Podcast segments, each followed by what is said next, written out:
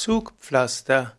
Zugpflaster ist eine spezielle Form von Pflaster, das zum Beispiel angewendet wird bei Furunkeln. Das Zugpflaster soll helfen, dass die Haut weicher wird und so soll der Eiterabfluss ermöglicht werden. Zugpflaster sollen auch Infektionen vorbeugen und manchmal sogar die Infektionen bekämpfen. Es gibt verschiedene Zugpflaster, die man verwenden kann. Allgemein ist also Zugpflaster ein Pflaster, welches die Durchblutung von Entzündungsherden durch Haut- und Gewebereize fördert. Zugpflaster hat oft hautreizende Stoffe und ist deshalb von durchblutungsfördernder Wirkung. Zugpflaster, also ein Pflaster, das die Zusammenblutung der Haut anregt und zum Beispiel bei einem Furunkel dort zusammenwirkend wirkt.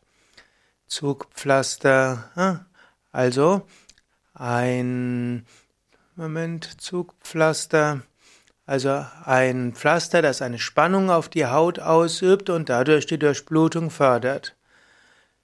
Es gibt also viele Formen von Zugpflastern und irgendwo vor einer Weile in den 70er, 60er, 70er Jahren wurden Zugpflaster häufiger verwendet, als sie heute verwendet werden.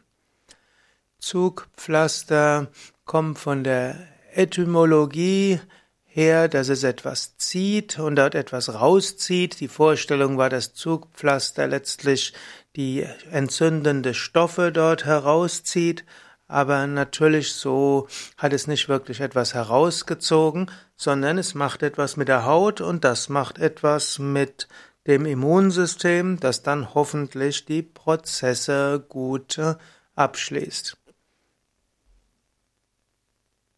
Manchmal wird Zugpflaster auch bezeichnet als, oder früher war ein Zugpflaster auch ein Bleipflaster.